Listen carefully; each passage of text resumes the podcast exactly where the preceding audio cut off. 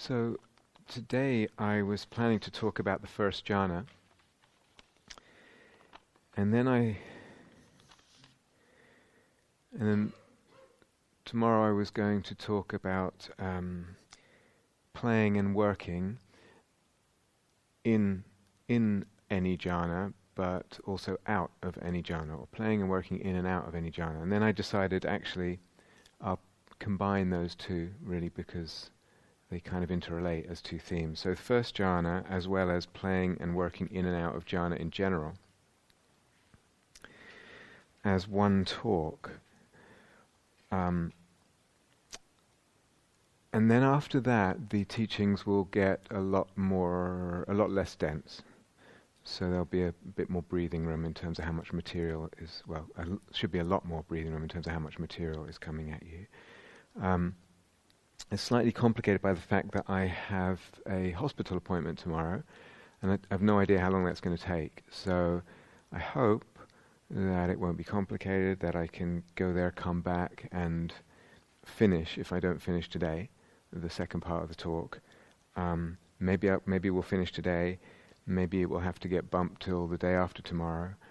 Maybe I can come tomorrow. So let's let's see how we do. But just so you know that. Forgetting something? No? Okay. Okie doke. So, first jhana and playing and working in and out of any jhana, really, uh, mostly. So, first jhana, I've read this already, is the, the, the Buddha's. Um, start with the simile.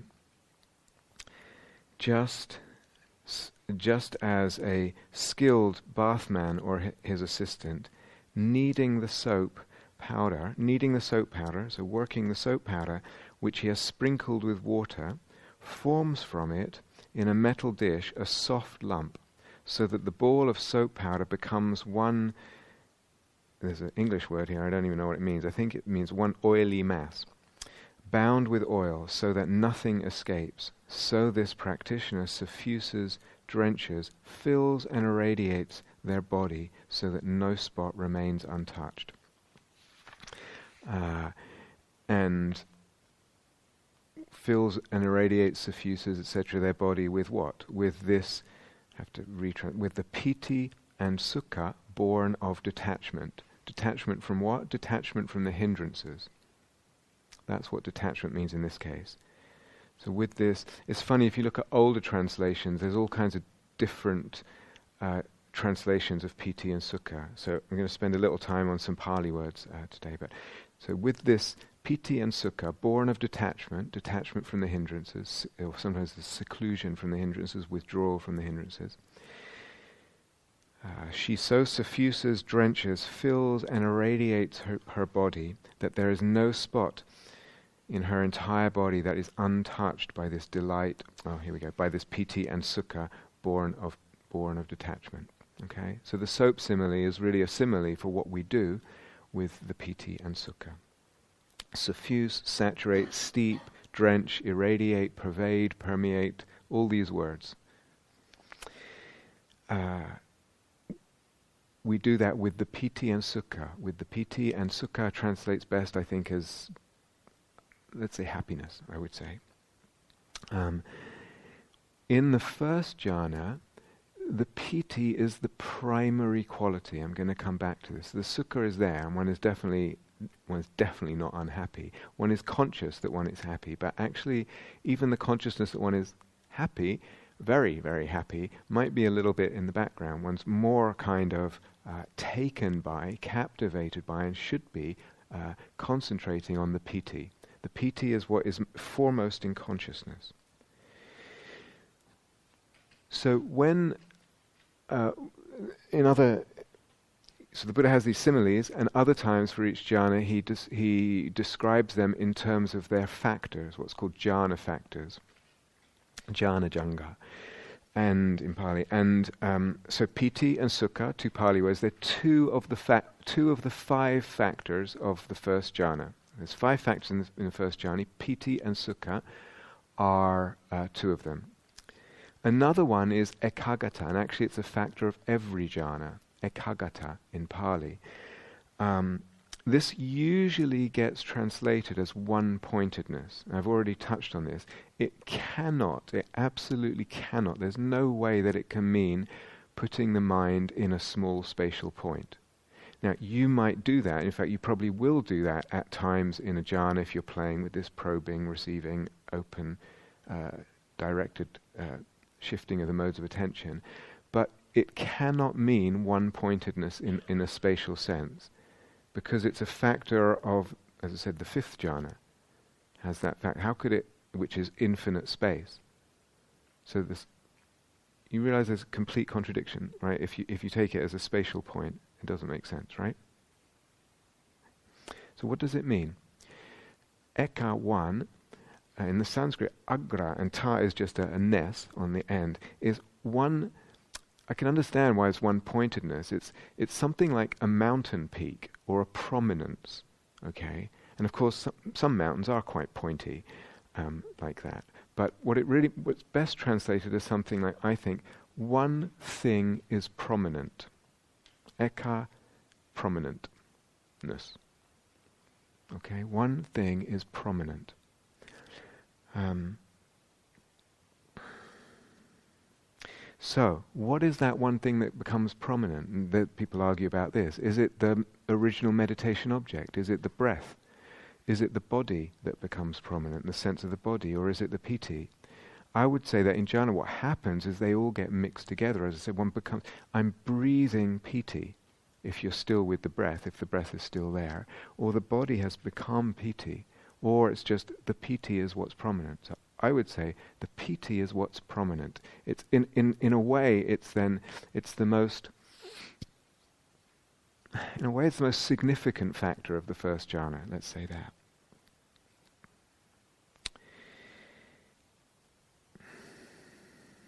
So, piti is the thing that's most prominent to consciousness. It's not that other, other things, other aspects, other uh, dimensions or, or other aspects of the jhana won't come into consciousness. They will. But the, the, the most prominent thing, and what should be the most prominent thing, is the piti. Okay, so piti and sukha, two factors, Ekaggata, a third factor. I'm not saying these in the order they're usually presented. Then there's two more factors, which get to in Pali, vitakka and vichara. Now, most of you will, pr- if you've heard these terms before, any translation, you will hear, you, you will have heard translations initial and sustained application. Who's heard that before? Really, really common. Uh, that's certainly what I uh, was taught for many years. Um, my original meditation, one of my original meditations, I was originally taught by a group of teachers. One of them was a professor of Pali, is a professor of Pali. So not professor of Buddhism, not even a professor of Theravadan Buddhism, but a professor of Pali. Okay, so that's his thing. And he said, that's not what it meant at the time of the Buddha. At that time, that's not how those words were used. Vitakka and vichara just meant something like thinking. W- it was a double. I in English, do we have a kind of double verb? You always say this and this.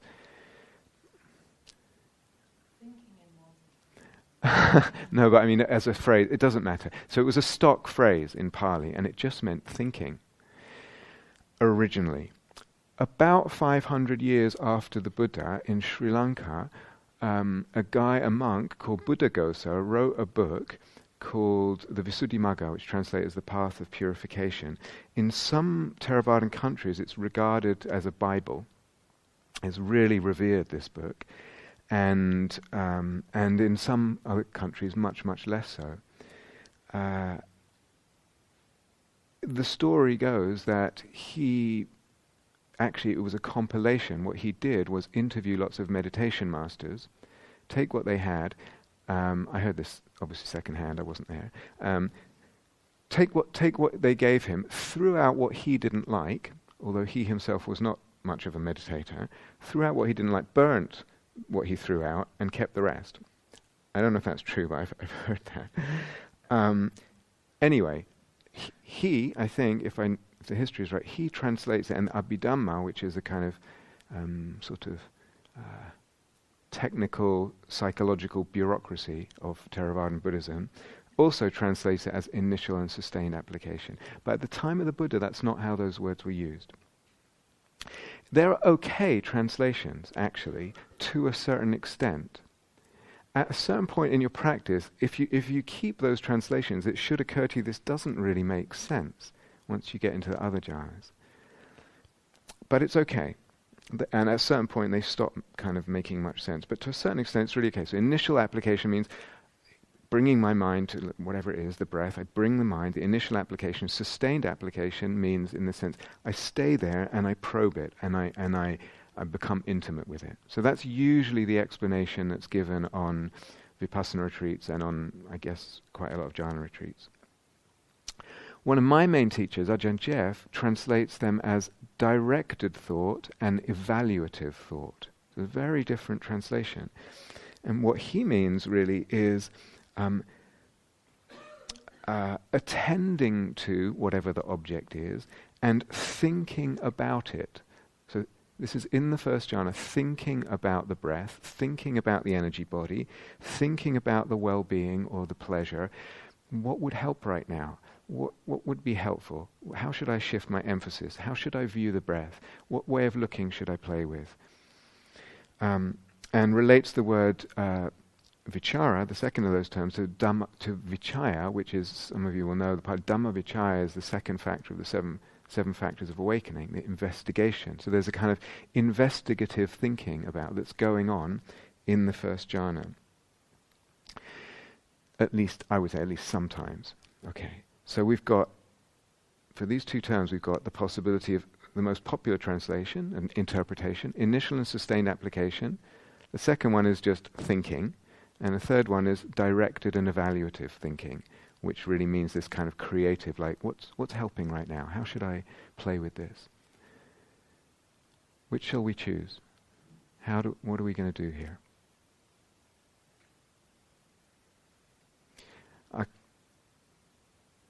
I, do you want to know what I think?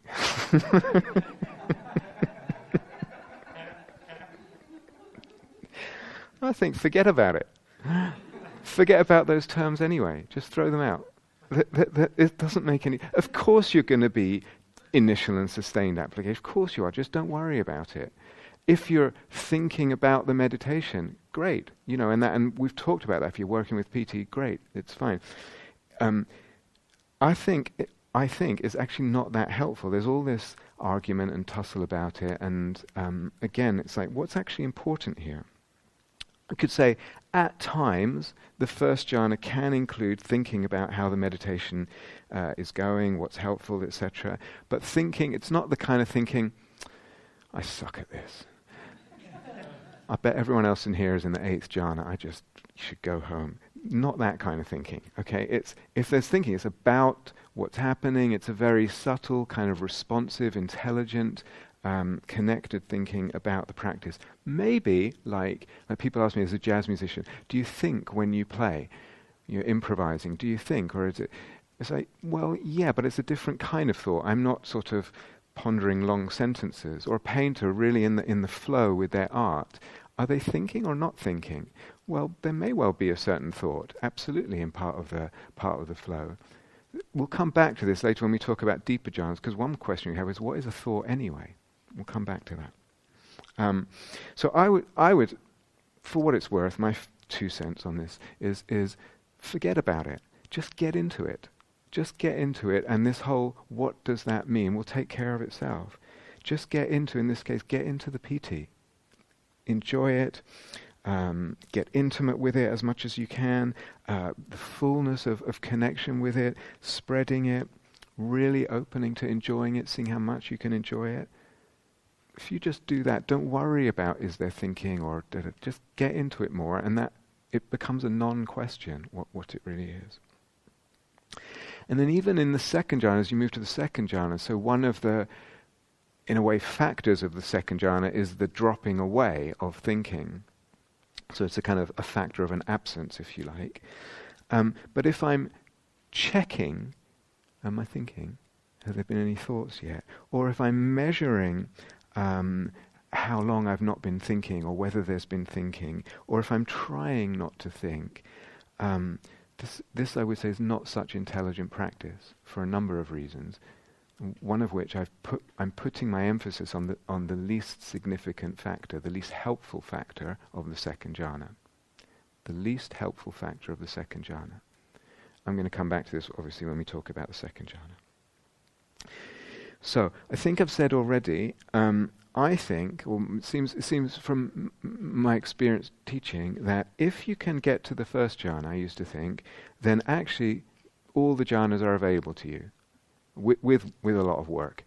Um, so if you can get to the jhana, you can master, in the sense that I uh, mean it, you can master all jhanas. It will take a, a, long time and a lot of work and a lot of dedication, but it's possible if that's the sort of thing that you want. I actually would like to revise that, and I mentioned this, and actually say if piti can arise, you can do all that. If piti can arise, there's no reason you can't um, attain the first jhana and, and, then and then have all the jhanas. So actually, the arising of piti is should give you a lot of confidence. It's saying the road is clear, it's open. All you have to do is walk. Yeah, it might be hard at times. It's a long way. You're going to need a lot of ingenuity. You're going to need a lot of dedication. It's open. There's nothing in the way for you. That road is open. Who's heard another Pali word, nimitta? Oh, quite a lot. Okay.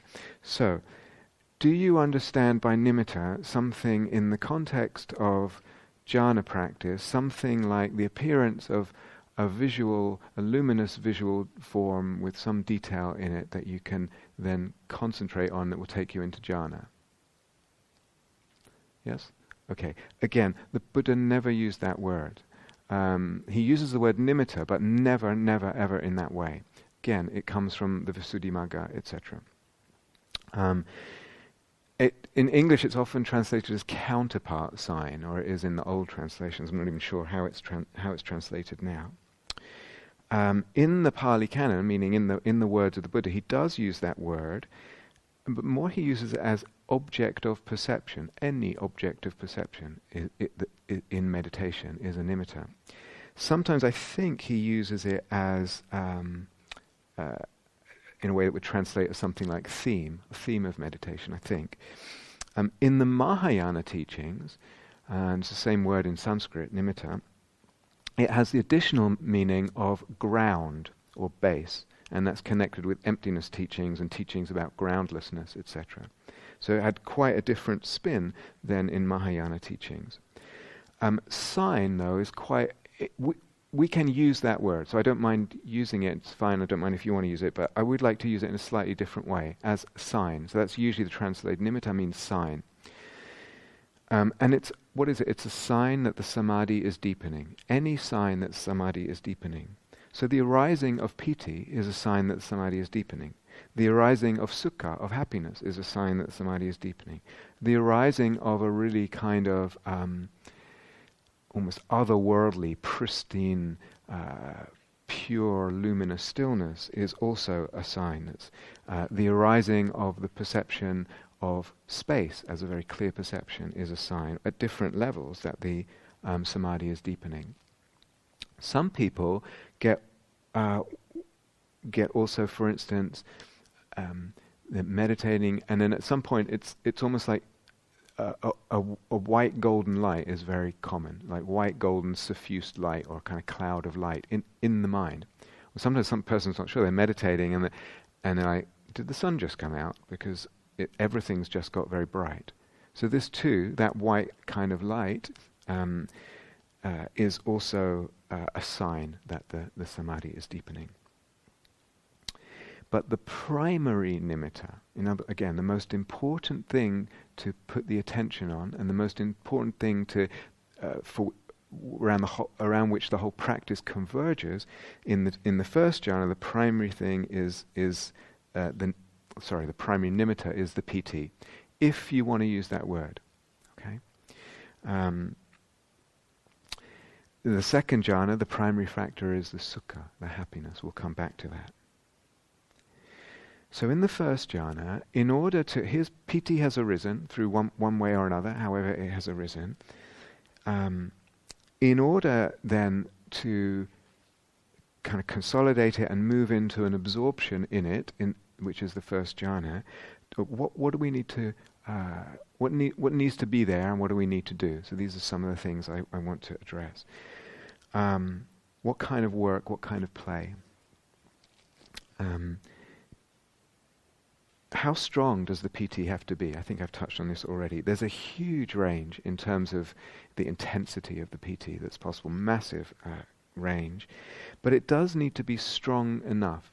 It does need to be strong enough um, that it's definitely pleasurable before I can start working with it and, and trying to take that piti and kind of uh, mold it, shape it, allow it to open and take me into, into the first jhana. It needs to be strong enough, which doesn't necessarily mean, you know, blow your head off.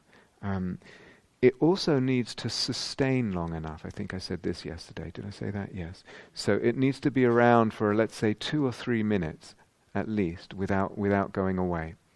And two or three minutes, strong enough is definitely pleasant. Then it's ready. Then I can decide to take that as my primary object and really get into it and work and play, and there's the possibility that that moves into the first jhana.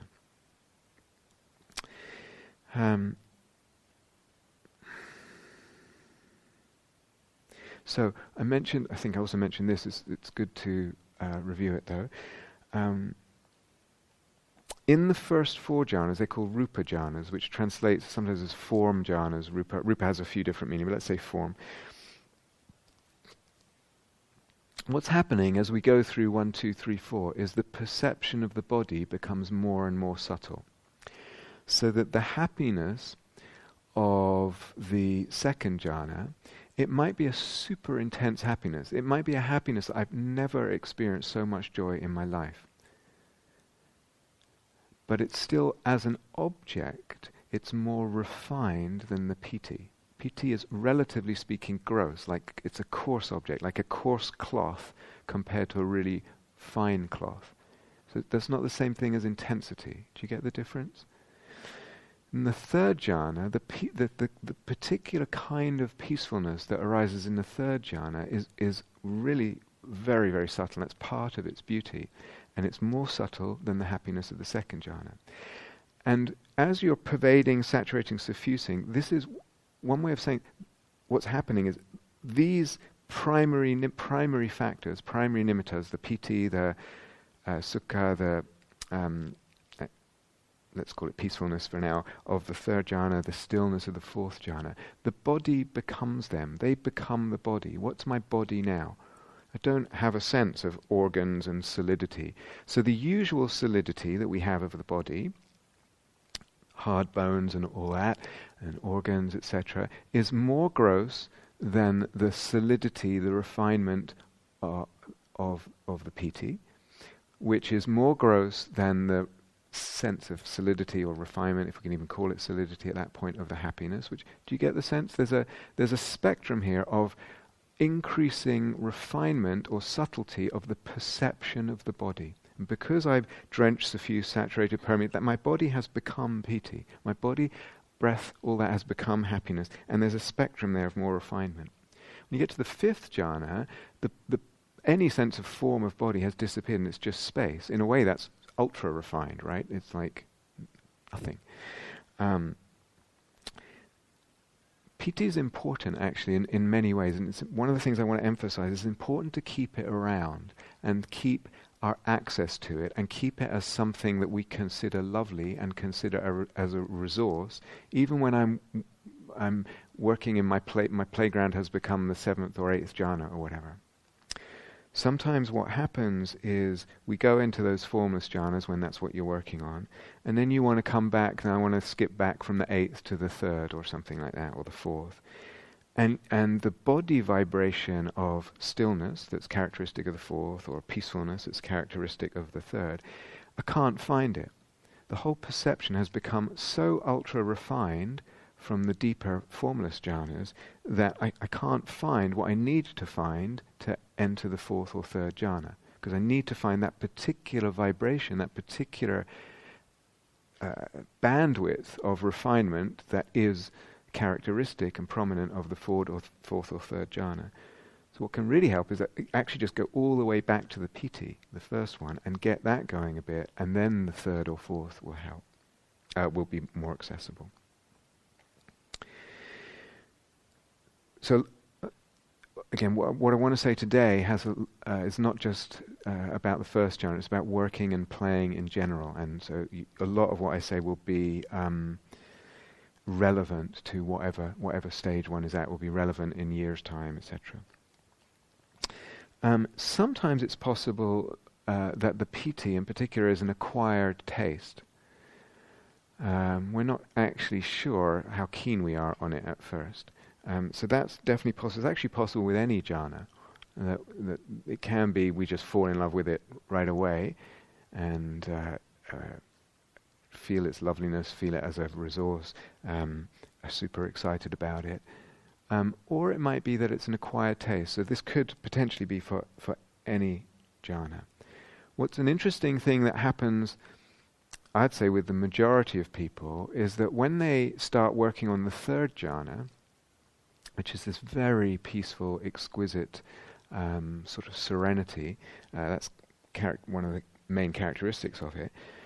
Then, when you go back to the first jhana and the piti and all that, uh, it feels so coarse, and one becomes a bit of a snob. Uh, so I don't want, I don't want anything to, to, to, do with that. Um, because relatively speaking, it's actually quite gross um, relative to the third jhana. Still, I would say, in the context of the whole of jhana practice, um, we want to keep it. We want to, again, I might have to re-find my enjoyment of it. I might have to re-feel it as enjoyable and, and pleasurable. It's an interesting thing. Sometimes, and this is actually quite common, if a person, if a practitioner has done a lot of insight meditation practice, the order in which they experience the jhanas is, is not one, two, three, four, etc. Mostly the way insight meditation practice is taught is, you know, be mindful and things come up, watch them, let them go, watch them, let them go, watch them, let them go. In that being aware, being mindful, and letting go, what am I cultivating there? I'm cultivating a kind of equanimity. And so, what happens with many, many insight meditation uh, years of practice, retreats, etc., one has actually kind of developed a groove in the chitta towards equanimity. And equanimity, in maybe not a jhanic state of equanimity, but maybe some kind of I need to explain something later on about different kinds of equanimity. We'll get to that another point. But basically, equanimity is is a common uh, hanging out place for the mind um, that's done a lot of insight meditation. And then what happens? One goes on a jhana retreat and one wants to learn the jhanas.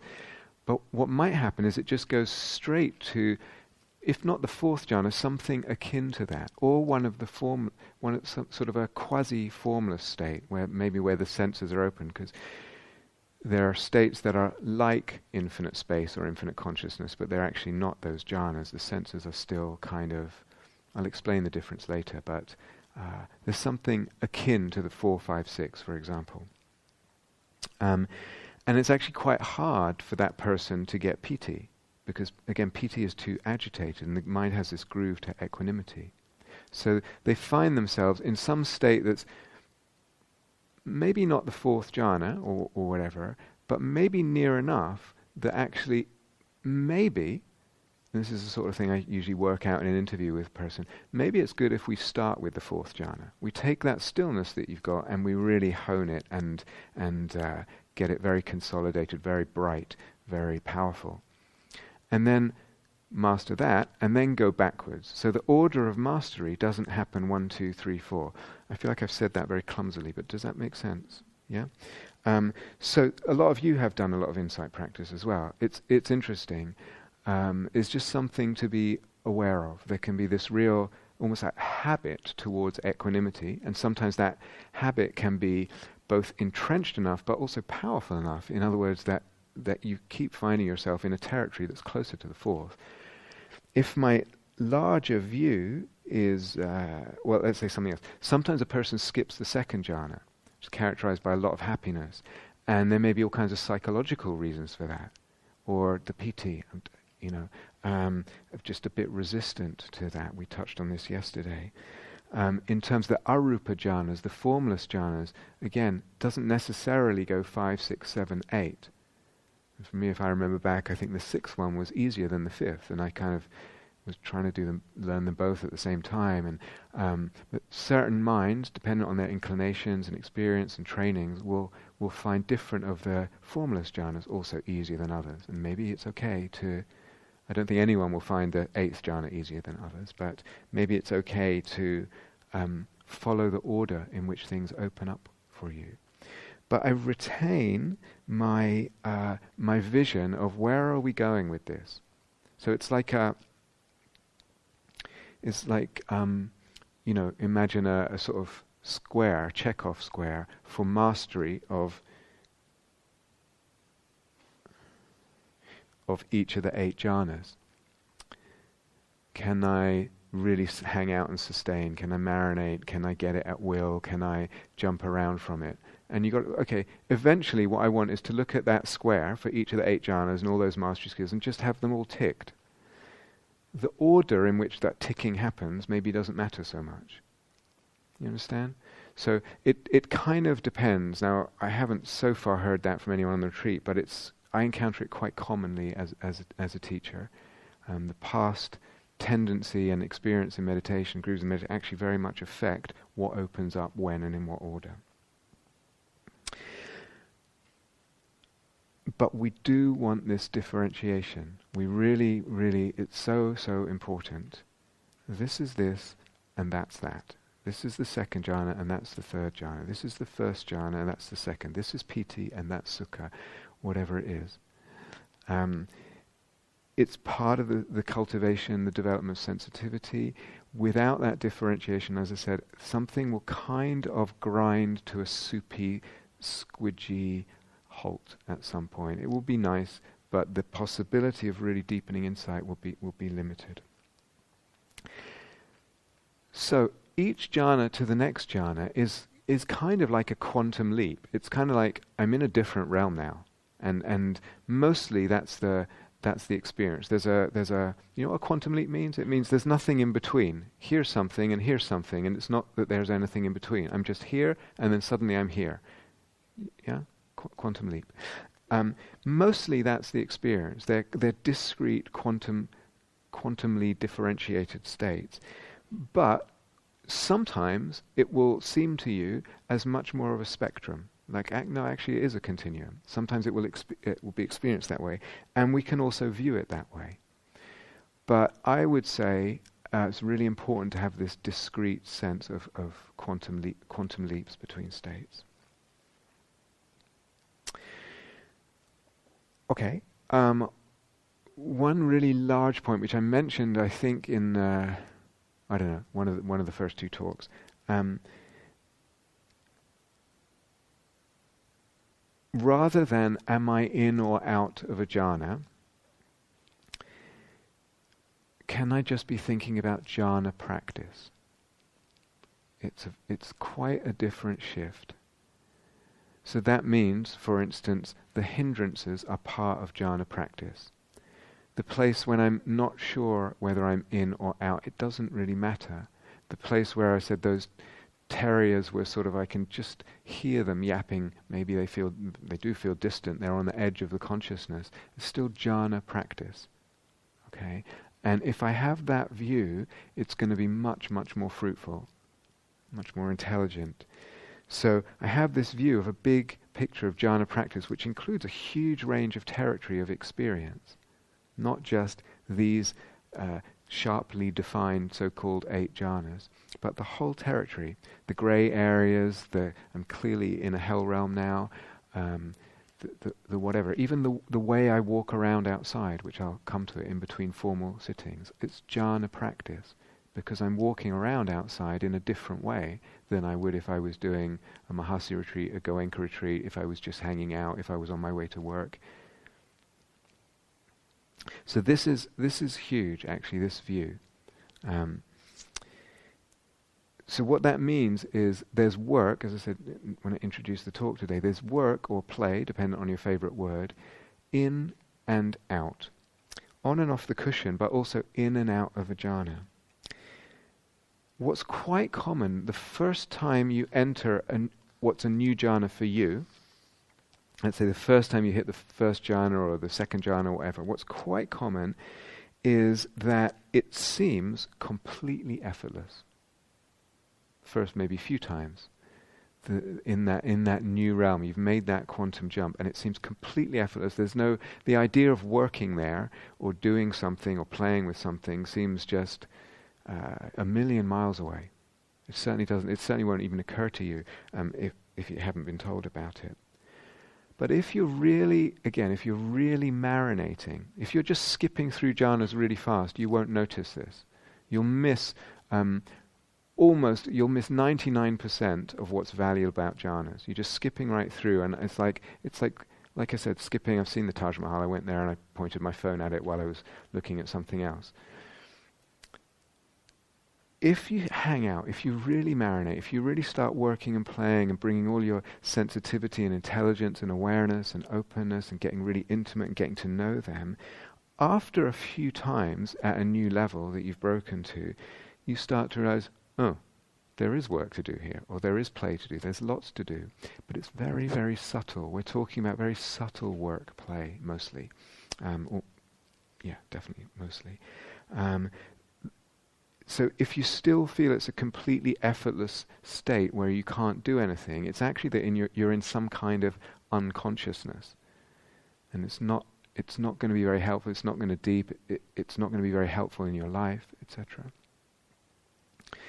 So sometimes, uh, then, then the work begins. Okay, I've had my little holiday of this new level, at this new level, and then the, the work and the play begins. And I get used to this very, but what is it for the mind to really work in the most delicate ways, to really play in the most delicate ways, to learn about this jhana, to consolidate it, to deepen it, etc., to learn about its different uh, spaces, levels, textures, aspects.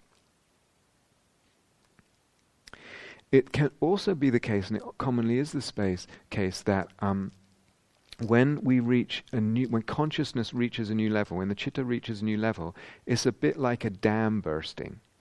The first, again, the first experience, the first jhana, the second jhana, it's as if water has just, a dam has just, uh, you know, broken apart and the water is just gushing through. It, it can be very, very intense. And then again, as I get used to that jhana, uh, it seems to get less intense, the experience. Or, or it often can.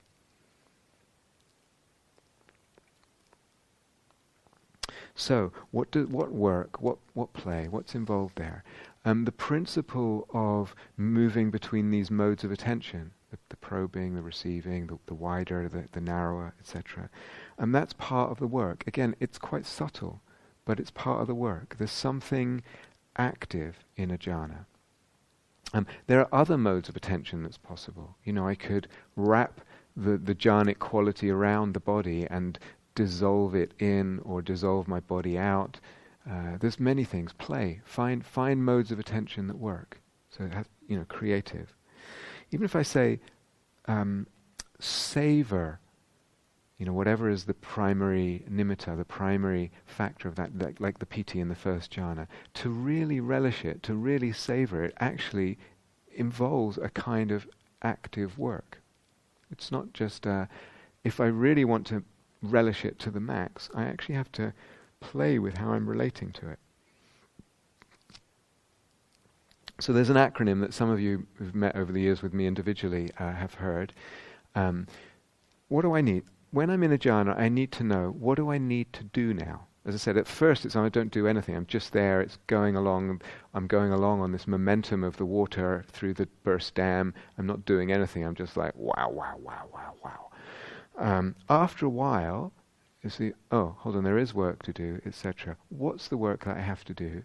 What's important and what's not important? Because what's important tells me what work I have to do. What's not important, it's not part of the work that I have to do. So there's a, is acronym the right word when you have like initials for, yeah? SASSY. SASSY.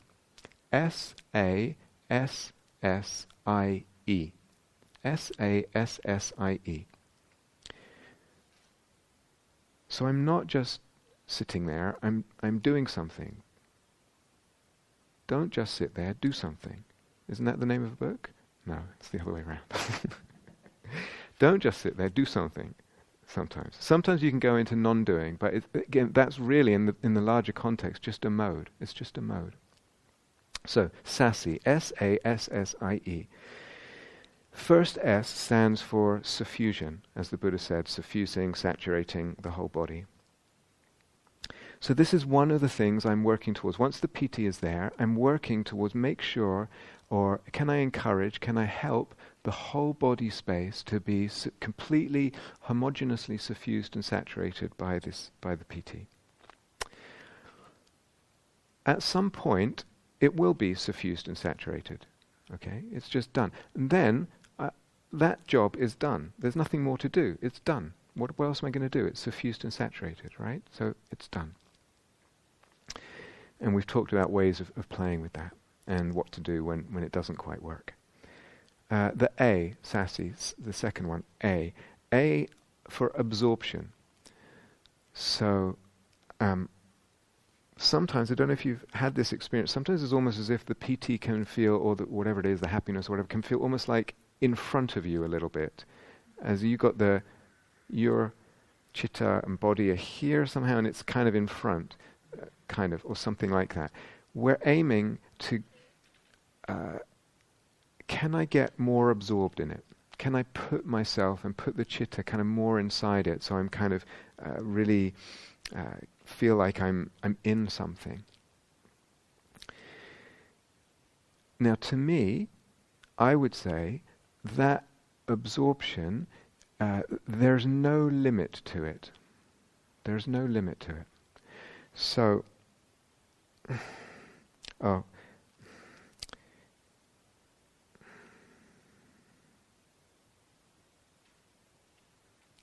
I want to say something else about the suffusion. Can we? Can I say that there and come back to the absorption? Is that okay?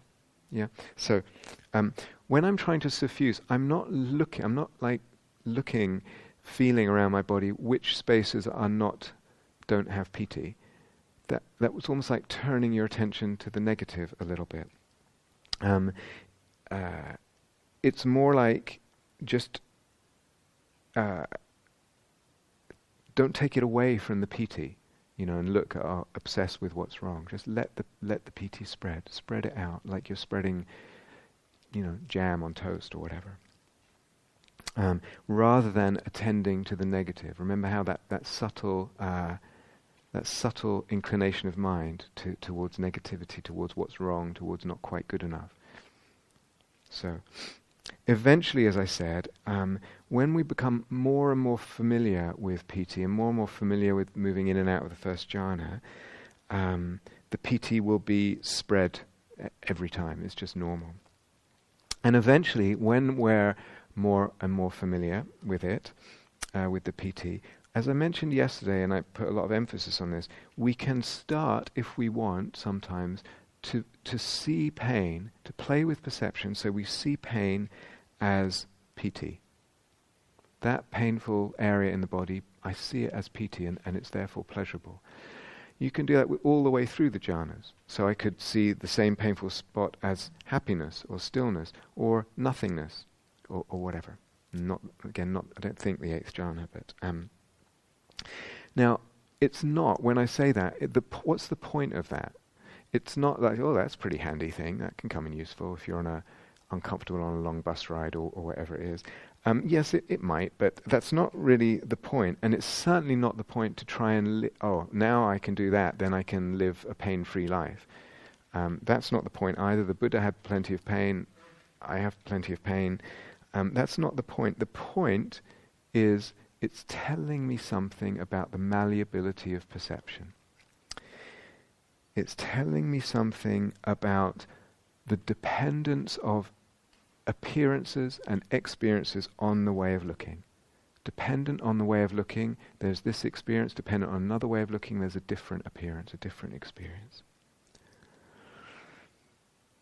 And when I understand the emptiness of all things. In other words, that, that all appearances, all experiences do depend on the way of looking. When I really understand that, it empowers, or rather, it tells me about, that means that perceptions are malleable, and it empowers my, uh, my ability to, to be malleable with perception. So I said, I think it was yesterday, I said, this is the most significant thing. This is the most significant thing in the Dharma. This is the most significant thing, uh, or it's more significant, I think I said, it's more significant than is this, is this a correct jhana? Am I in or out of that jhana, right? I said that, yeah? It's the most significant thing, but it's not our primary emphasis or intention on this retreat. So, as a practice modality, it's secondary. In other words, just play with that a little bit once you're familiar with piti and another jhana factor. It doesn't become like the main practice. So, philosophically, and in terms of its implications for our life and our understanding and our liberation, it's the most significant thing. In, ter- in the context of jhana retreat, it's a secondary practice, just something you can play with now and then. Do you understand the difference? Okay. Uh, so back to the absorption thing. Um, can it be the case that we can be so absorbed that we don't hear sounds, for instance? You don't hear the birds chirp or sing or whatever it is. And the sense doors close. Um, again, the Pali Canon, the Buddha s- doesn't describe the first four jhanas that way. Um, the Visuddhimagga does, I think. Um, sometimes in the Pali Canon, the Buddha says that happens in the formless jhanas, in jhanas 5 to 8, but other passages the Buddha doesn't, doesn't say that. He describes them with senses, the senses still open. So obviously, the Visuddhimagga is an improvement over what the Buddha said, right? Well, hold on. Make sure you don't have a notion of heresy. Or do you have a notion of heresy? Because some people approach Dharma as axiomatically from the beginning, whatever the Buddha said is true and right and the authority. There's a, actually probably, I don't know how, what percentage of Buddhists approach Buddhism that way. So how are you doing with that one? Is it possible that someone who lived after the Buddha could improve on the Buddha's teaching?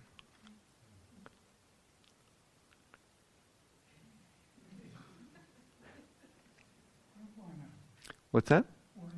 I, I, would say exactly the same thing. Why not? And, but I really mean that as a question, an actual question. If you think it's not possible, why? Why is it not possible? How are you thinking about the whole thing that, that something like that becomes not possible? In every other field of human endeavor, there's the possibility of improving on what went. So Newton, Einstein improved on Newton, who improved on Copernicus. At the moment, there's, now, there's maybe something wrong with Einstein's theory. We're going to need to improve on that pretty soon. So that's just an interesting. I'm not going to go into. I've talked about it in other situations, but let's. If we say, if so, either either you just have the Buddha's right, and then it's not a question. How do we decide about do the senses close? Do I hear the birds or do I not hear the birds? So if you decide the Buddha's right, you hear the birds, okay? If you decide it's possible that someone could improve on the Buddha, then it's a bit more open. If you ask me, did anyone in the history of Buddhism improve on the Buddha? Or in certain aspects of the Buddha's teaching? I would say, yeah, I think Nagarjuna did. I think he took what the Buddha kind of um, uh, said, kind of uh, a little bit, but didn't expand on too fully if you know the Kaccayana Sutta and the middle middle way between existence and non-existence, it's all to me it's all there in the Pali Canon, and Nagarjuna took it and really expanded it and worked it and took its implications, and to me really uh, there's an improvement. I'm not thrusting this on anyone, but just if you ask me, how are we going to decide about this one? Is the Visuddhimagga saying your senses close, you can't hear the birds? Is that an improvement or not an improvement? I mean, it certainly is. We're talking about better absorption, right? more intense absorption because you can't hear anything. Must be better, right? More is more. More is better. Sorry. Um, again, I want, I'd like us to use our intelligence. if we're going to say it's better, why is it better? Why is it better that more absorption is better? And that will connect, again, back to what I was talking about at the beginning. How am I thinking? How am I conceiving of the whole jhanas? How am I conceiving of awakening? And how am I conceiving of the jhanas in their place to awakening? So, why is it that more absorption would be better? If, if you have to kind of explain the whole what are we doing, where are we going, what are we doing with jhanas? And you can. There's, there's, there's conceptions that, again, conceive of jhanas as like, yeah, it must be like, if I really get this laser beam attention, then that's better because insight arises from a laser beam attention that can dissect momentary reality into that super fast moment, momentary passing and arising of the aggregates, and that's ultimate reality. And I've seen that through my laser beam attention. If I think that's the ultimate insight. We've, I've been through all this, I'm not going to repeat it, but we, is more better.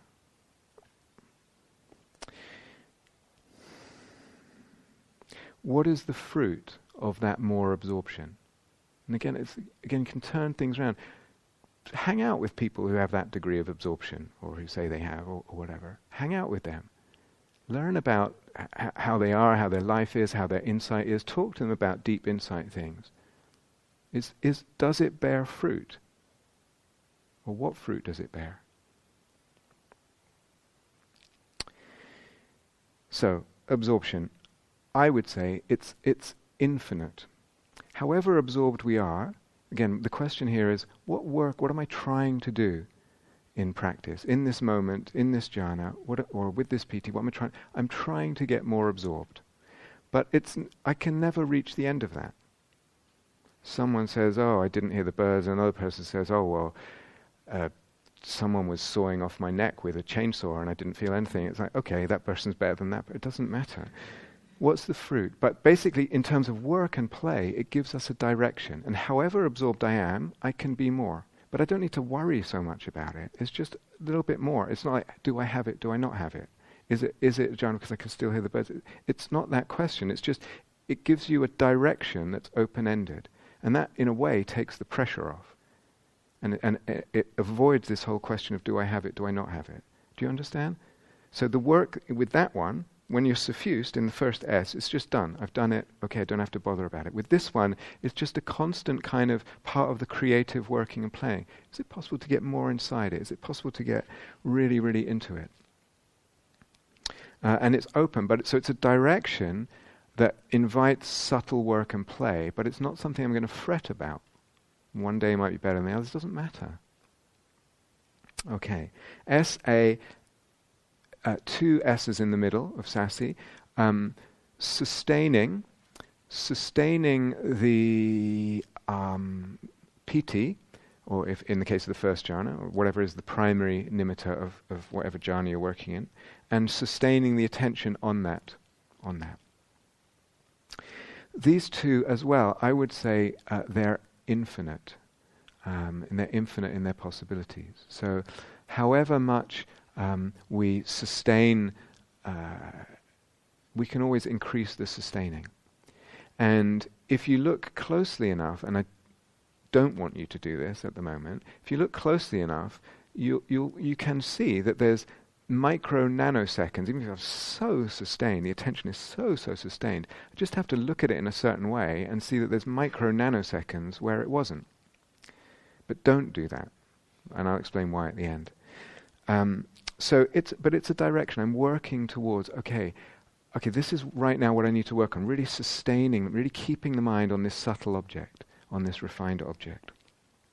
Um, or if it feels like there's gaps in, in the piti, again, if I, or the happiness or whatever it is, if I look at it closely enough, I will see gaps. Yeah? So, again, it's not something, it's something to bring a little more discernment, intelligence to. And it's just, it's just, however sustained those things are, they can be more sustained. So I'm working. They're a direction of work, a direction of play, as opposed to a achievement thing and a definition thing. I define it was, it wasn't a jhana because it was all going great, and then I heard one bird chirp. So at that at that second there, I was out of the jhana, and then the next second I was back in. It's all just It's not that helpful to think that way. Just work on more sustaining. S A S S I. The I is for intensity. So in this case, if we're talking about the first jhana, it's the intensity of piti. And I would say that actually doesn't matter. So again, the, the tend, very common tendency would be like, well, it must be better if it's more intense, right? No, it actually doesn't matter. It has to be strong enough that it's pleasant, um, and, and that's it. The intensity will vary over time, you will notice. You will also notice if you play with certain things, sometimes there's things you can do that build the intensity.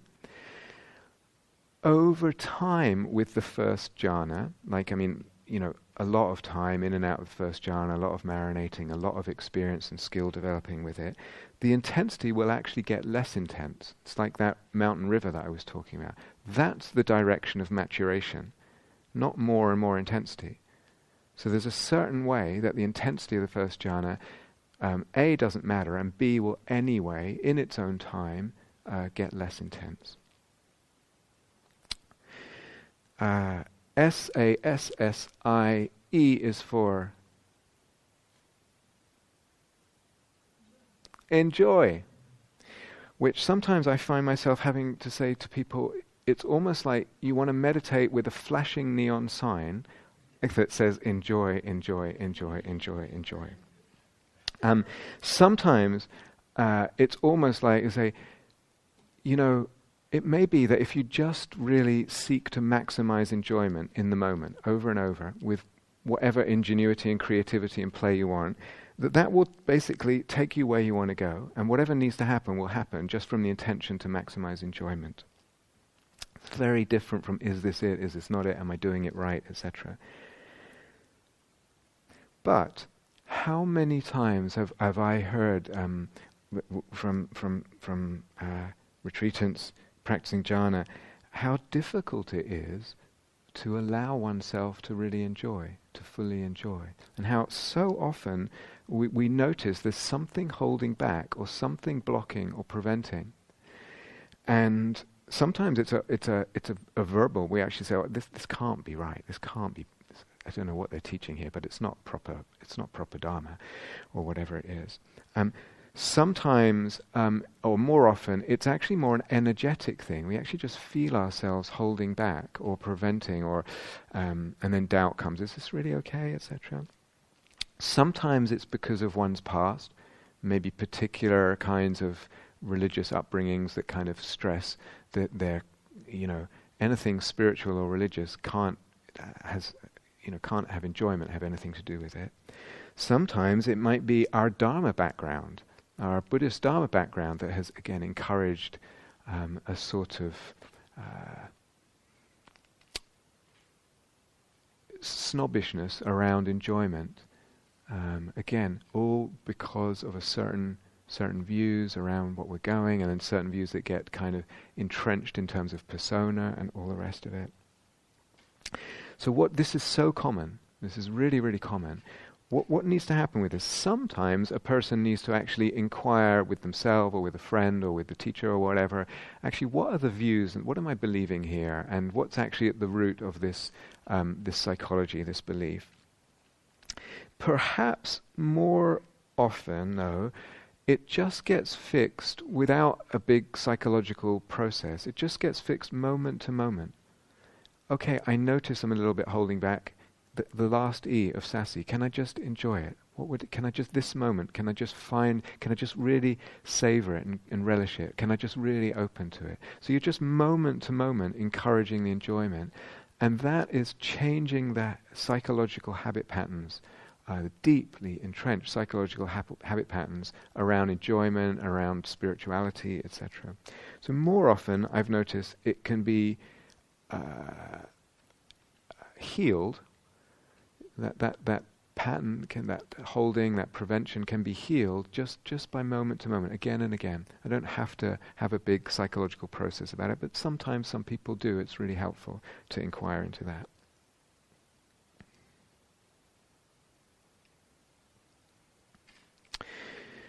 So the work, the play, you know, it's it's very um,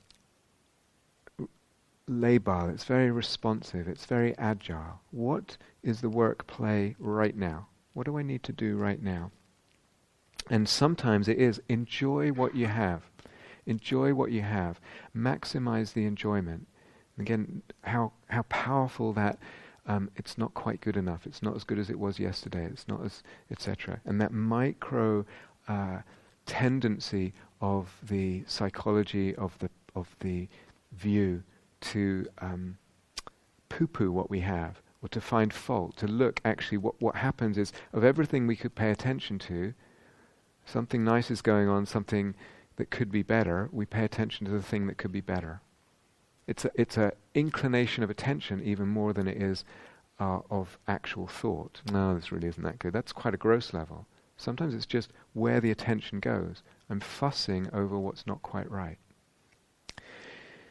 So if I just, oh, just enjoy what you have, enjoy the good thing. That's a, that's sometimes that's the emphasis that needs to be there. So as such a great gift in terms of re re-educating, reprogramming the, the, the psyche over and over, over these micro moments bring psychological change.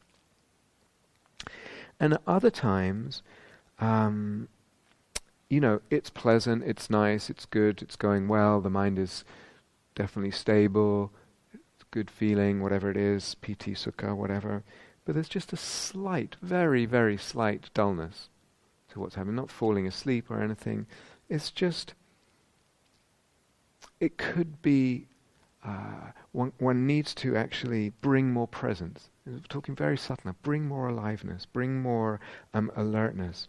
One needs to actually exercise more experimentation and play rather than just sit there and it's okay, it's good, um, it's fine.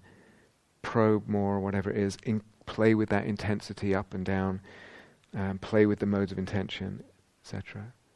So sometimes we something's pleasant, we say, oh, that's good. But actually, what we need to do, for example, is now can I can I really ramp up the intensity of the attention in this moment and really penetrate that? Um, so often, as I said, this this business of intensity of attention, many people are not because you don't get taught that in school.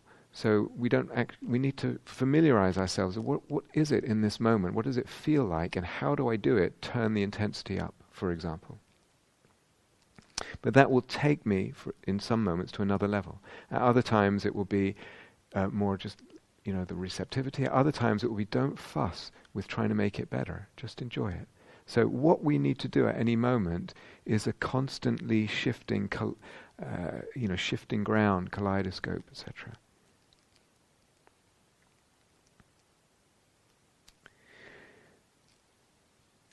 what's quite common, I mentioned this, for instance, this uh, experience of light, of sort of white light or, or golden light. That's, that's pretty common. Um, I call that a secondary nimitta. It's a secondary sign uh, that the um, that the samadhi is deepening. And the primary one, again, if we're talking about the first jhana, the primary one is the piti.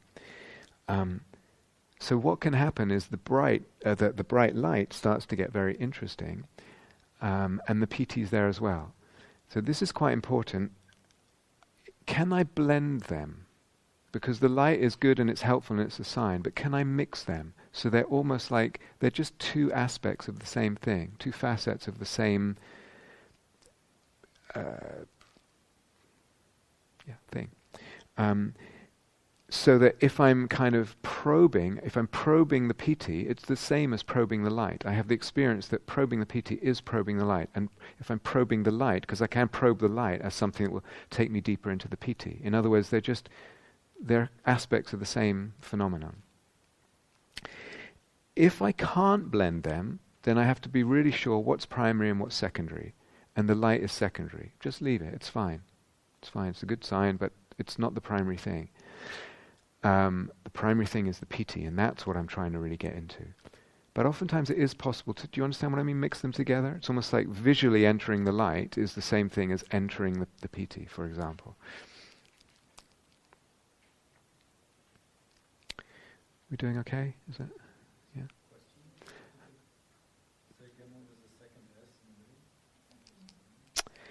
Uh, they're two. They're both referring to steadiness. One is steadiness of the attention, and one is steadiness of uh, the primary nimitta, the steadiness of the piti. In other words, that it doesn't go away for a second and, or whatever and come back. Or if it's the second jhana, it's the happiness or whatever.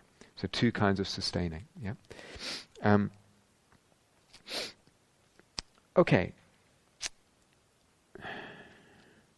So you know, we could stop there, or I could try and finish today because I'm not, like I said, I'm not sure I'm going to. C- I could be able to come in tomorrow. So, is it too much, or should I just push on for now? Okay. Um, all right. We use this term mastery, um, and all this is part of developing mastery. Mastery is not about measuring the self and kind of uh, getting brownie points and ego stuff. Uh, it's about um, working with the jhanas in a way that they're going to really uh, be most fruitful. So, what happens? Here I am meditating. Now I've gotten into the first jhana and it's trundling along very nicely, and then something happens. I've just been thrown out of that realm. I'm not even sure what happened. I've just been ejected. Um, uh, or it kind of was, or begin. It feels like it's losing power a little bit, and then then it's gone. So after well, actually, you can you can try this from the beginning. Once you once you feel like, um, okay, this must be the territory of the first jhana, sort of. When that happens, when you lose it, see if you can just remember it. Just remember back the first jhana or whatever it is. Yeah. So just see if you can do that. It was a recent experience. It was alive. Just remember it back. Just summon it back. It's a very delicate, light movement. Of course, sometimes you won't be able to, and you'll have to go back to your uh, base or springboard practice, or if you're in another jhana, you might, you might find a, a jhana lower down or, or whatever.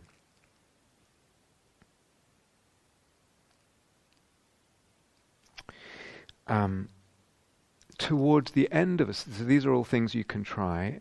Um, towards the end of a sitting, if you're not completely out of energy, um, you could practice just a couple of minutes or whatever, two or three minutes, five minutes. You could practice deliberately going from, let's say you were in the first jhana or thereabouts, you deliberately go from there to, to a kind of more normal consciousness. You just drop, just come out of it deliberately. Spend some time there, a few moments, a few whatever, and then see if you can come back to the first jhana. Just jump straight back into the first jhana. So you're more deliberately jumping Yeah? all this, all this, what I'm going to give you ideas to try. It's all very light. It's just, it's just fun and games. It's just play. I mean, it is part of mastery, but you have to have a very light attitude to it. You're just playing with perception, basically, playing with consciousness, playing with realms. Um, now, we talked about walking meditation instructions, right? So, should I just briefly go through that again? If you can, should I? So, yeah. Um, so, you know, again, all this applies to where is my where is my learning edge playground. So let's say it's I'm I'm now getting used to the first jhana. I've been in and out, and uh, and it's super exciting, and uh, I'm into it. So when I go to the walking period, um, I stand at, at one end of my walking path, and I just see can I can I remember back the, well, actually.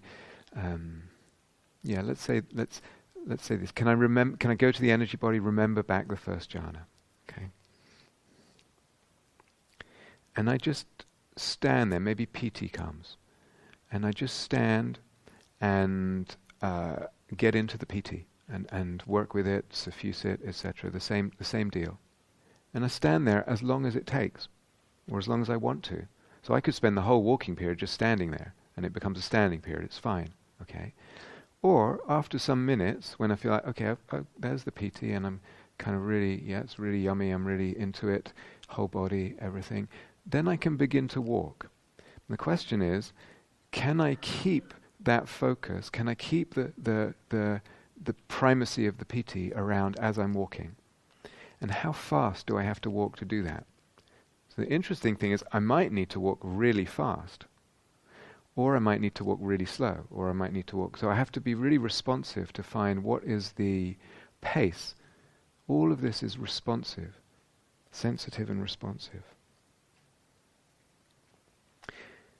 And I can stop anywhere on the path, and get into the piti again, go to the end, take my time, however long I went. Basically, I'm walking up and down in the piti and focusing on the piti, in that bubble, and enjoying and opening and probing that bubble. Yeah? That's basic walking instructions. We can come back to that. But now, some of this, what I'm going to put out now, actually, kind of, you have to be a little careful with the pacing of when you try it. Um, but after you've had um, enough experience or familiarity with the first jhana and the piti, then let's say you're in the lunch queue and it's not your turn to dole the food on your plate, but you're in the lunch queue. And can I be there in the lunch queue and just just get remember back the piti and, and maybe even the whole jhanic state. And maybe you get it back and then can I get into it for, you know, 30 seconds, a minute. If it's a really slow lunch queue, you can, however, you know, long.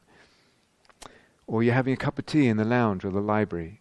Just let me see, just can I find the piti?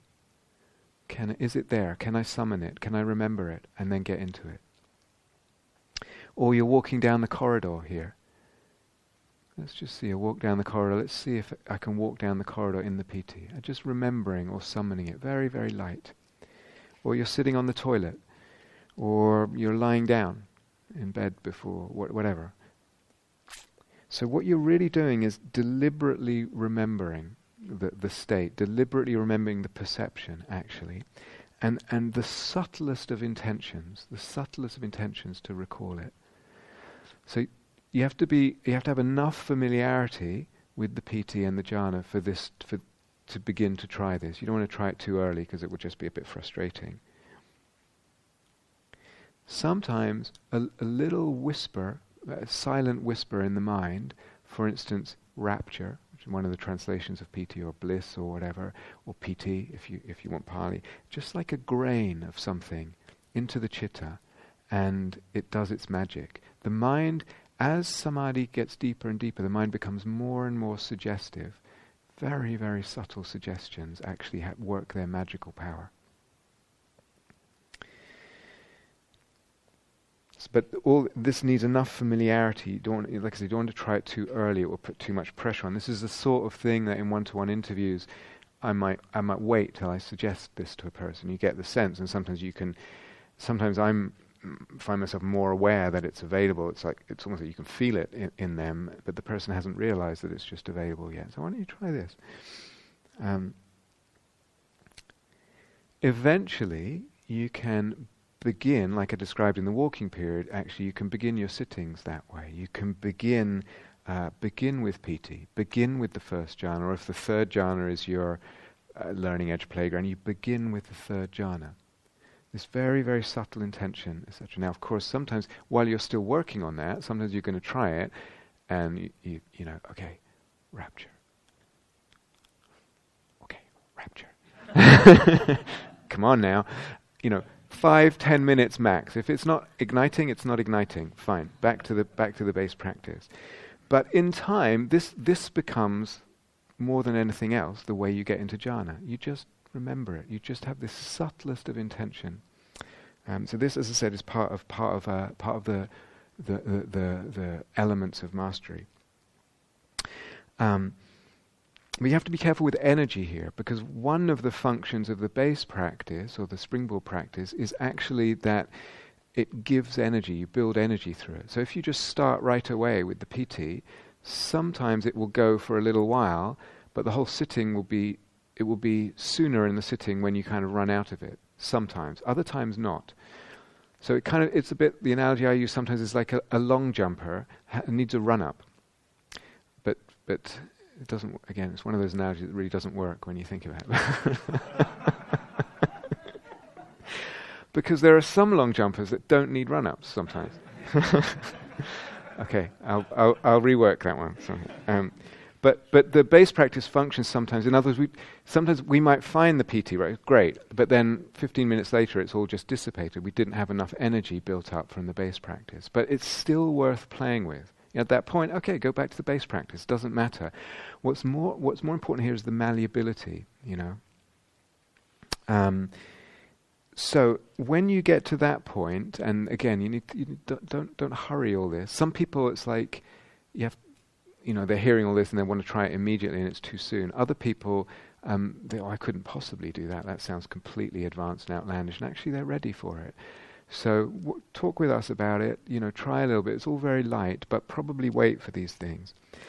And at first, not every time, just occasionally try. Okay, I'm going to my sitting now, and let's see if I can get it just by subtle intention. But not every time. Uh, but eventually, it is possible. Um, okay, then I'm sitting, and it's all going really well. what do I? What do I do? Uh, or how? Do, what do I do then? I sit, and I sit more, and I sit more. I basically sit as long as it's good. And good means as long, primarily, as good as this jhana is good. Marinate. So, yes, there's a place for moving quickly between jhanas, but that's got a very minor place. Much more we want to marinate. Sit as long as this uh, jhana is sustainable and feels good. So this this marination business is so important. You know, um, we want to work towards like, so you know, let's say a minimum minimum, I'm able to sit in really nice piti, really pretty absorbed for an hour. Let, us just throw something like that out for a minimum, if I don't have to go to my work job or, or whatever it is. If I'm if I'm you know zipping through one to eight, let's say, I can I just zip through one to eight and then I come back down eight to one, and that's my practice, and I practice the jhanas. My question is: Is that making much difference to your life? Really honestly ask yourself is that making much difference? What difference is it making? How much difference? And if it's not, why are you, why are you practicing that way? Why would I keep doing that? Maybe someone's taught me that way, maybe that's my understanding of the text or whatever, but why? The point of all this is to make a difference, a real, profound, liberating, beautiful difference. A whole depth of resource and all the other stuff we talked about. So m- the marination is what's going to what's going to pr- one of the primary things that will really make the difference. So I'm sitting as long as I can with my within my playground. M- let's say that's the piti of the first jhana, and then at some point I start to run out of batteries. The whole thing, my energy goes a little bit. Um, so either the piti begins to subside, mind starts to get a bit more distracted, or areas of the body start to get uncomfortable uh, pain or whatever. Is it possible to resurrect it? So I've run out of batteries, but sometimes it's almost like you get you get a little emergency supply somewhere that you can that you can uh, tap into, and I just resurrect the piti, find a way, and it comes back for some minutes, perhaps. Maybe you know this is all very variable. Maybe you get a couple of shots at sort of an extra five or ten minutes just by resurrecting it. So just the fact that it disappeared doesn't mean you can't somehow find a way to get it back. Um, maybe that involves going back to your base or springboard practice, etc. But at a certain point, it's like, okay, there's no more juice in the tank. It's not going to come back. Um, then time to do something different. Either you get up, you do walking meditation, standing meditation, or you just go and have a cup of tea go and relax, rest the chitta, um, uh, appreciate, look at the beauty outside, put, put the mind in that just restful, open, light gratitude. Maybe it's time for your yoga practice or whatever it is. Maybe you go for a walk. But there will be there will be times in this kind of practice where you need to rest. You just need to rest if we're doing it this way. You sit, walk, sit, walk, sit, walk. You actually need to rest and recharge.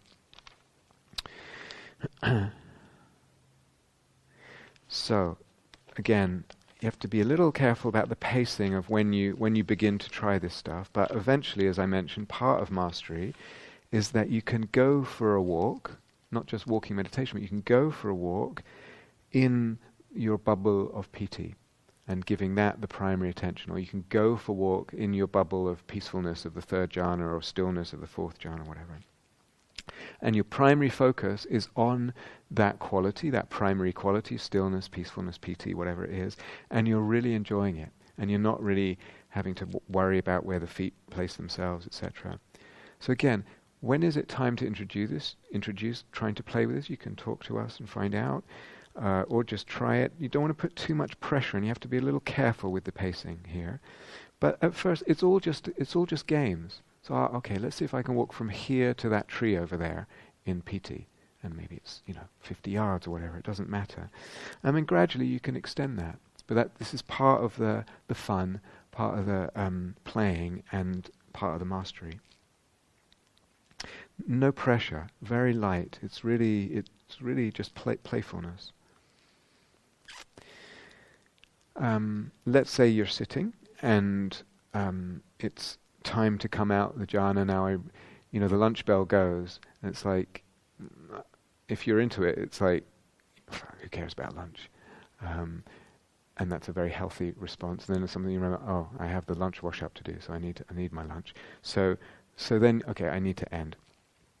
And uh, coming out, so sometimes at first coming out of a jhana, you need to do it quite slowly because it's really quite an altered state. And so if you just open your eyes and jump up, it might be it might be a bit disorienting, jarring. So when you when you're new to certain states, I would suggest quite coming out quite gradually. But secondly, as part of that, sometimes why don't you see if it's possible to kind of keep the jhanic quality around? Um, keep a connection with that and have that even be the primary focus. So, okay, I'm going now to lunch or whatever it is. Am I sitting? Open the eyes. As I open the eyes, um, I'm I'm still really in touch with the piti, if we're talking about the first jhana or whatever it is. Um, as I get up, still, as I move move out. Maybe as I move out, I, I begin to lose it. So I just stop a little bit, see if I can get it back, and move it again, move again. Um, again, it's all it's all um, playfulness. I'll say this again, but when we get to the higher jhanas, or you don't need to go, uh, you don't need to come out in sequence. So right now we're talking about the first jhana. Let's say you're working on the third jhana. When you come out, you don't need to go, okay, two, one, three, two, one. You don't need to do it, just as you don't need to get, you don't need to go one, two, three to get into the third jhana. So sometimes you can do that, that's just because that's the game you've decided to play that day. Otherwise you could do three, one, two, and then come out, or whatever, or three to zero, or whatever. But you certainly don't need to do that.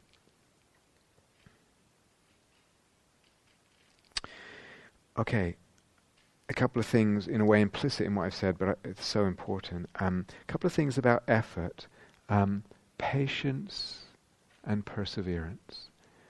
Um, things, the more you do this, the more you realize that the state of the chitta and the perception, um, there can be quantum jumps in a split second in, in this kind of practice.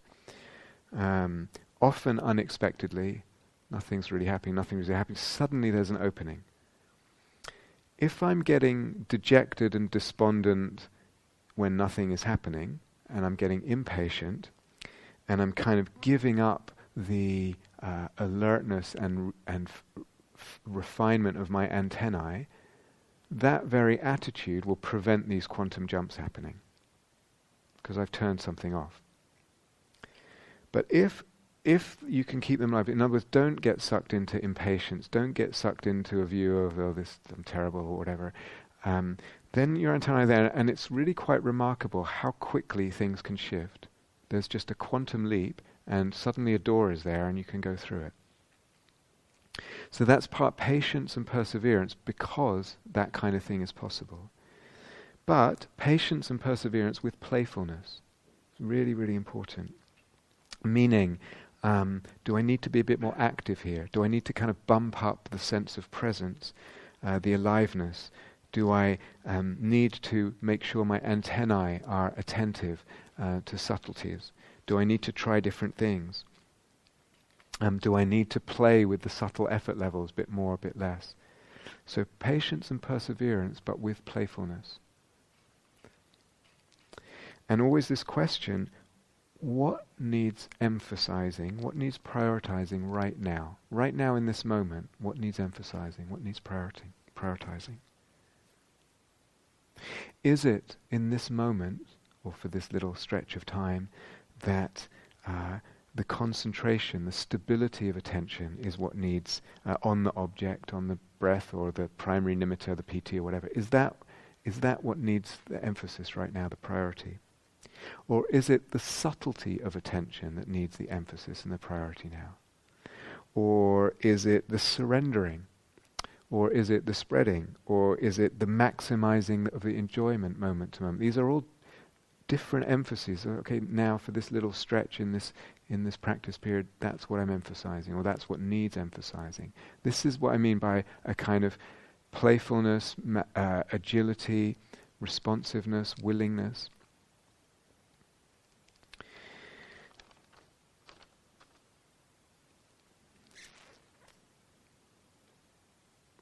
Okay, some of you might have heard um, the instruction uh, to review a jhana after you're out. Has anyone heard that before? A couple of people, yeah. Um, so this a little bit gets interpreted different ways, but I, I would say one of the things is, uh, one of the questions to ask is, was there anything new that I learned there? Was there anything new for me?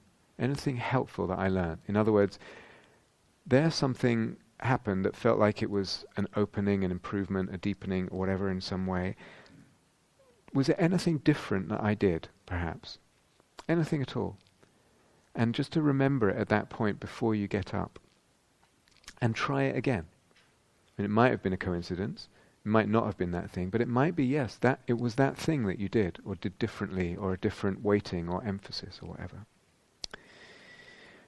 in the larger scale of things, you might want to check: Am I neglecting the first and second jhana, for instance? So it's more of a macroscopic checking, reviewing. Sometimes what you often hear is part of the reviewing of a jhana after a jhana is to r- review the fact of its impermanence. So, lest you mistake a jhana for a permanent thing. Um, I find that a little puzzling because it's completely obvious, or it should be completely obvious that it's impermanent. Um, it should be completely obvious, or it becomes much more obvious with time, that it's also not an achievement of the self. A jhana is uh, dependent on certain causes and conditions coming together. And the more you practice, the more that become, should become glaringly obvious. There's actually very little danger to get attached to, to expecting a jhana to be permanent, and, and also very little danger to kind of the self getting grandiose. I, I think. Um, so it's dependent on causes and conditions. A jhana is also, so it's definitely impermanent, it's dependent on causes and conditions, it's also empty. In terms of its, the, the deeper levels of its emptiness, don't do that yet. Don't contemplate its emptiness yet. Even some of you won't quite know what that means, but if you're familiar with emptiness practice, leave that aside. It's something we'll come back to later as an option and that's not part of reviewing um, a jhana. And also its microscopic impermanence. Don't don't do that either. That that will not be helpful at this point. We don't want to deconstruct jhanas too soon. We want to let them construct. Um, decon- w- deconstructing a jhana too soon is really like throwing the baby out with the bathwater. I've actually missed the point. We can always deconstruct later. Um, what we want is actually to consolidate, to see it and experience it as something continuous and homogeneous, not impermanent with lots of holes in it and not full of its opposite, uh, etc. Okay, last thing.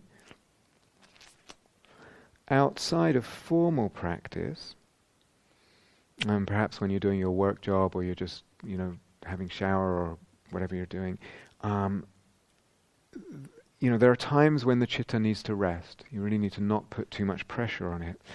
Um, but there's a spectrum there because still you can have quite a, a kind of light contact or light presence, light sense of the presence of the, of the primary jhana factor, the piti or whatever. But the whole flavor of that can be if, if so either you can completely rest, just let the whole thing go, or you can be like, I'm moving down the corridor really in this piti or, or going for a walk in this piti. Or you can just be moving around with a, just a light sense of the flavor of, of the primary jhana factor, uh, whether it's piti or sukha or whatever it is. Generally speaking, the whole sort of tone and uh, tenor of the practice outside of sitting should be really quite light, really quite easy, uh, open, just this light mindfulness, open, light, easy. That's the, that's the vibe of things. We also, outside of formal sittings, and again, remember, all this is jhana practice, all of it. Um, we also want to be vigilant to the, the coming and going of the hindrances. Okay? Um, and not take them personally, if that's possible, and not believe them. But we're, we're aware because they come and they're really, they're like poison darts. The hindrance comes and it spreads its poison in, into the chitta and then it starts colouring the view of the self, it starts colouring the view of other people, it starts colouring the view of the perception, the view of the retreat. So chit, uh, hindrances are like poison darts. We need to be really quite aware when they're around, not believe them, not take them personally. Okay, so that's good. I, I got through. We got through what I was intending. So that, what that means for tomorrow is I may well be in, um, or depending on what happens at the hospital, I may not be in. But at least we've done we've done that. Um, Thank you for listening. To learn how you can support the teachers and Dharma Seed, please visit dharma dharmaseed.org slash donate.